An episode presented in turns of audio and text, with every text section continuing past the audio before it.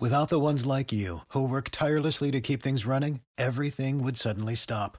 Hospitals, factories, schools, and power plants, they all depend on you.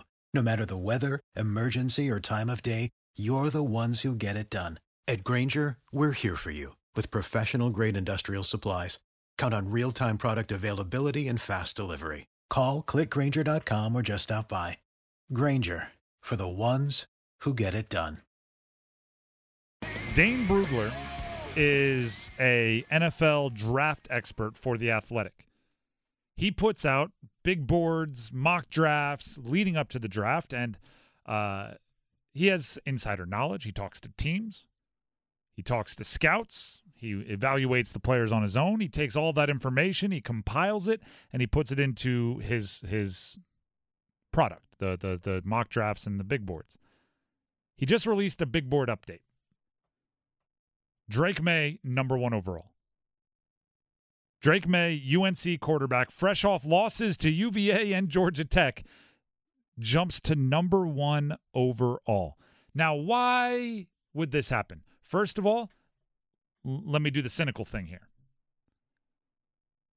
If you had Caleb Williams as your number one, and you wanted to keep him as your number one, and you wanted to keep him as your number one, I'm not sure how many people would keep clicking on your big boards as you release big board 2.0, 3.0, 4.0. If you're just like, nope, nothing's changed, still think the same thing. Top 32, identical.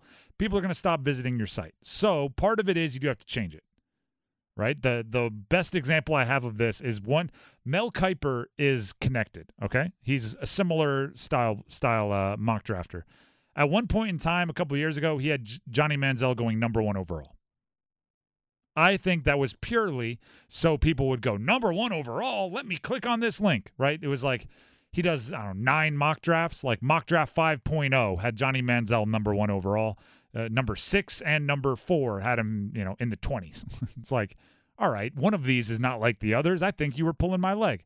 So partial part of it, partially, is I do think you have to mix it up. You have to change it up just to get clicks not accusing Dane Brugler of anything nefarious, just saying that's part of the business that you have to take into account.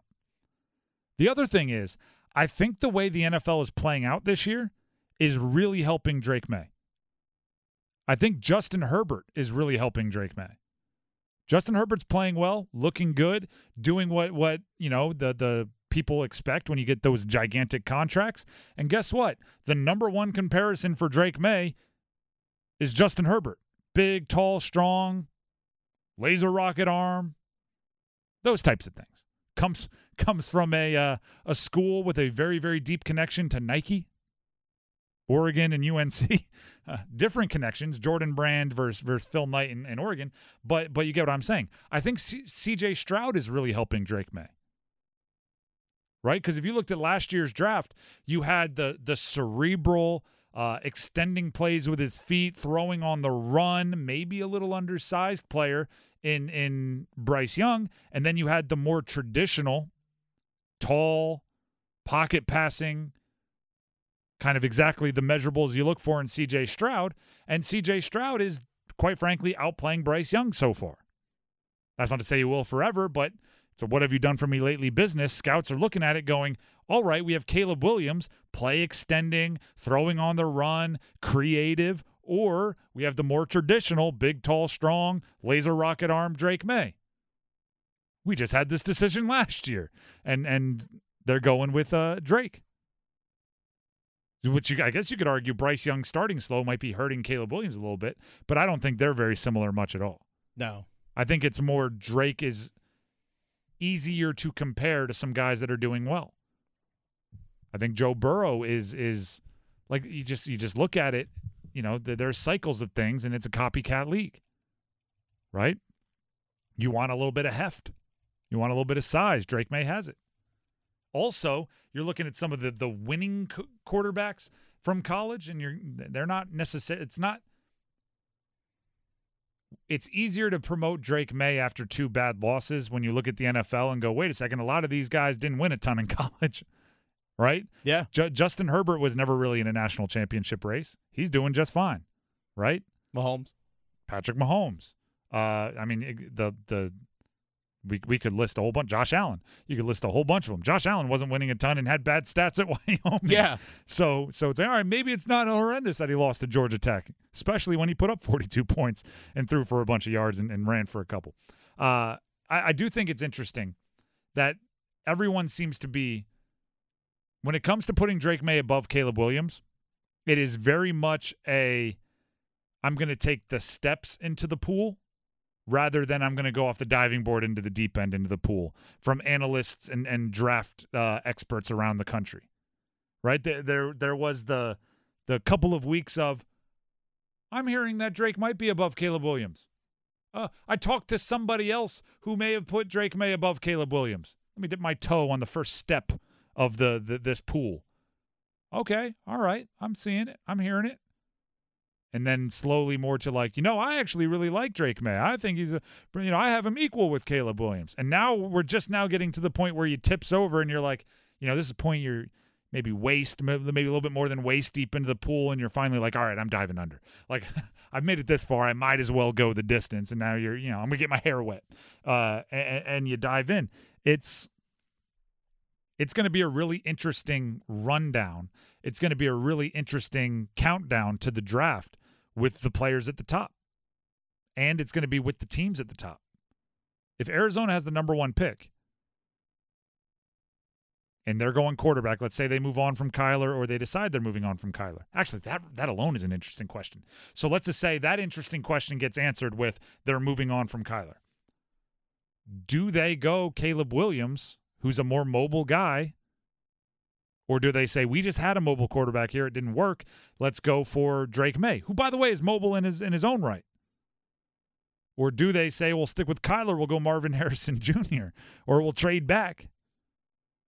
If the Chicago Bears, same thing, right? They just had a mobile quarterback. What are they looking for if they get the number one overall pick? There's a lot of interesting questions leading up to the draft. And what looked like, you know, a month ago two months ago, it looked like it was going to be ho hum. Caleb Williams goes one, Drake Maye goes two or three, depending on who who needs a quarterback, and Marvin Harrison Jr. is two or three, depending on who needs a quarterback, and then from that point on, we'll figure it out. It doesn't look like it's going to be ho hum anymore. There could be some shakeups. There could be some uh, surprises, which is always more fun especially when you're the Panthers, because like you don't want it to be super obvious who the best players are if you're giving up a top three pick. I know we only have two minutes left here, but I know the the obvious uh, ones you're do this think. to me again. Yeah, no, but who do you think might actually make like a splash move like the Panthers did this past year and move up, jump to one or two to take either one of these guys? We know that Arizona and Chicago are probably going to be looking for Mhm. somebody if Arizona decides to move on Yep. from Kyler Murray. But let's say they don't because they can't move that contract. How much would Who it- jumps up? Well, the hard part is, it, then it depends who's number two. Yeah. Because, uh, like I would, if if I had to trade up for a quarterback, I would very much feel comfortable with Caleb or Drake. Yeah. So I don't know how much I would pay to go get the first one, Mm-hmm. right? Uh, knowing that the second one is there, unless whoever's drafting second definitely needs a quarterback. Then then all of a sudden the value goes through the roof again. I would trade a lot for either of them. I would also, uh, and I said this pre-season just so everybody knows, I'm not reorganizing history. If I needed a quarterback, I would have made sure I bottomed out this year. Because the better scenario is not needing to trade up to get one of them to already be there. Uh, so I would have, if I if I needed a quarterback and I wasn't a contender this year, you better believe we I'd be very very bad this year, and not not like telling my coach and players to stink, just by organizing a team of young players that I want to see how they can do, but they probably don't have a realistic chance of winning. You can say it's ugly, you can say it's not the way to play. I would call it franchise planning and forward thinking and say I'm going to be bad for one year so I can be good for 20 years. Okay, so give me a team Uh, that would trade up? Yeah. that Um, might be like ten, but wants to jump up. Um, Tampa Bay, Okay, um, Tennessee. they got Will Levis. Well, depending on Will Levis, Washington. Ah, Sam Howell. Ah, Uh, there, there's there's a, a handful. Atlanta. Atlanta. Um, if Matt Stafford retires, the Rams. Oh, there you go. Do they have their first pick? I feel like they never do. Thank you for listening to the Best of the Drive podcast. I'm Tim Donnelly here with Coach Pete D'Arruda, America's wealth coach and best-selling author. Coach, one of the big questions I always hear is, do I have enough money to retire? Well, maybe, maybe not. The most important thing is you have lifetime income you can never outlive. We'll design that plan for the next 10 people who call. No cost or obligation. Put yourself in control of retirement. Call 800-691-3215. You can also text Tim to 600-700. That's T-I-M to 600-700. You'll hear from Coach Pete and the Capital Financial Advisory Group. The college basketball teams in the area tipping it off for real. But before they, they tip it off for real, they got to tip it off for fake. Enter exhibition season. Yes. Now you may say, "Oh, they're going to play a couple of Division two teams, a handful of Division two teams." Yep. Guess what? Louisville lost to a Division two team in their exhibition. Oh yeah. Kentucky Wesleyan caught them slipping, 71-68.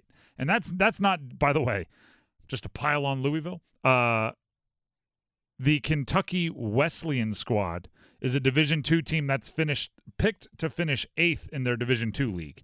They beat an ACC school in an exhibition. Gosh. So when when Duke takes on UNC Pembroke tonight, Pembroke tonight in Cameron Indoor Stadium, uh, just make sure you don't lose and it's a win. Make sure everybody stays healthy. Make sure you don't get Louisville and move on. We already saw UNC play St. Augs.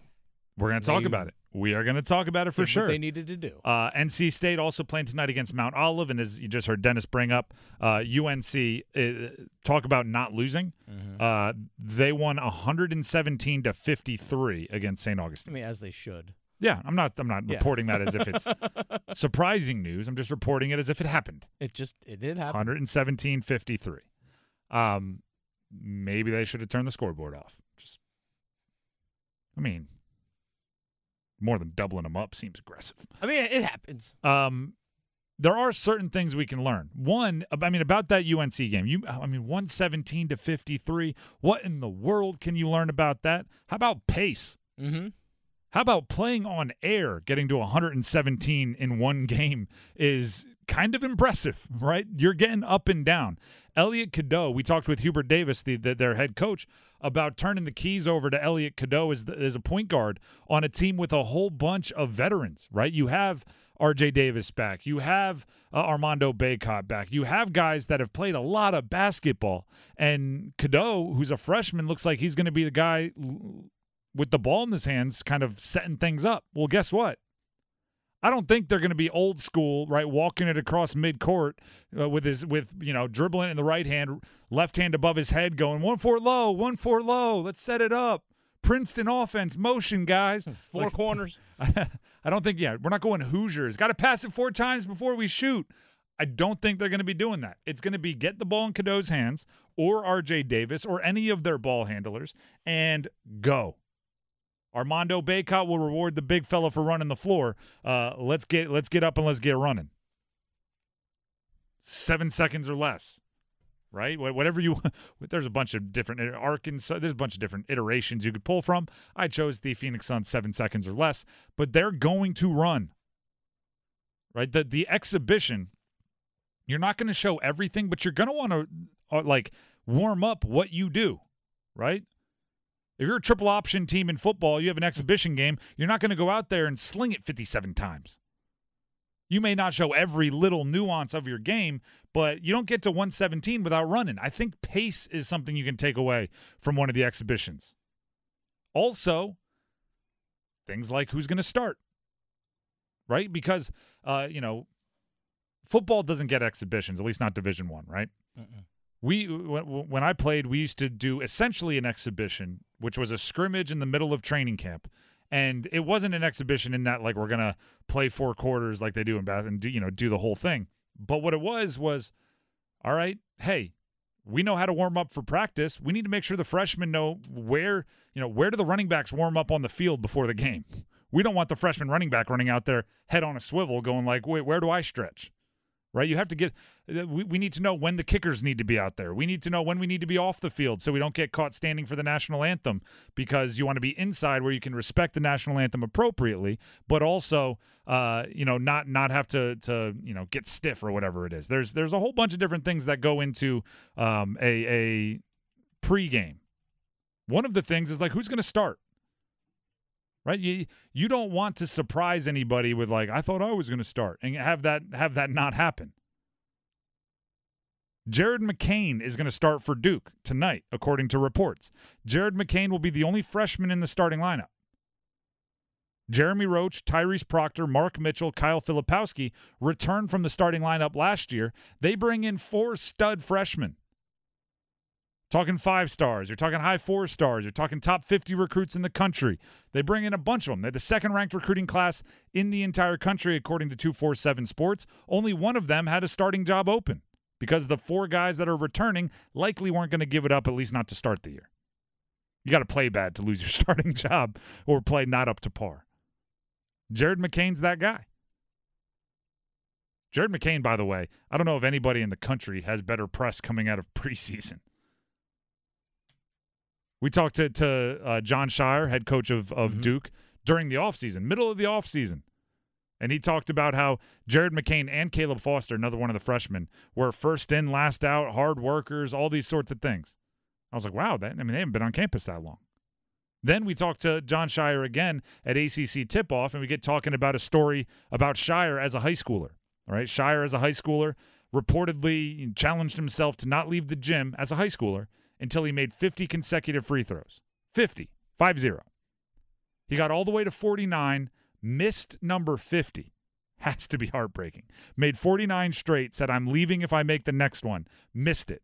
His dad is at the gym saying, just come home. His coach is going, listen to your dad. He looked at him and said, no, I have to make 50. Stayed until he made 50, then went home. So we're talking about that story. I asked Jon Scheyer, who on your team is most likely to be that maniacal of a gym rat? He said Jared McCain, a freshman. He's got Tyrese Proctor on the team, who is the, the fourth sophomore captain in Duke basketball history. That wasn't the choice. He has Kyle Filipowski, the the ACC preseason player of the year, Reigning rookie of the year. reigning rookie of the year. Not that guy. Mark Mitchell, who I like his his kind of uh, reputation is as a grinder, glue guy, do it all guy. Mhm. Not him.